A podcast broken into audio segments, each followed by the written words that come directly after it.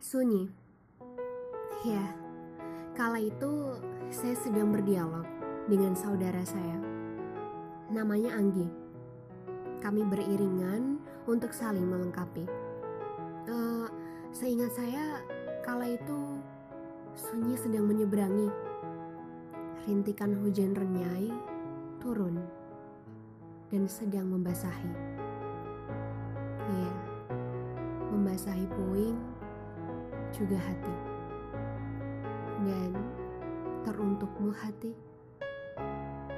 mengapa kau tak jua mengerti perihal perasaan yang kupangku hingga kini.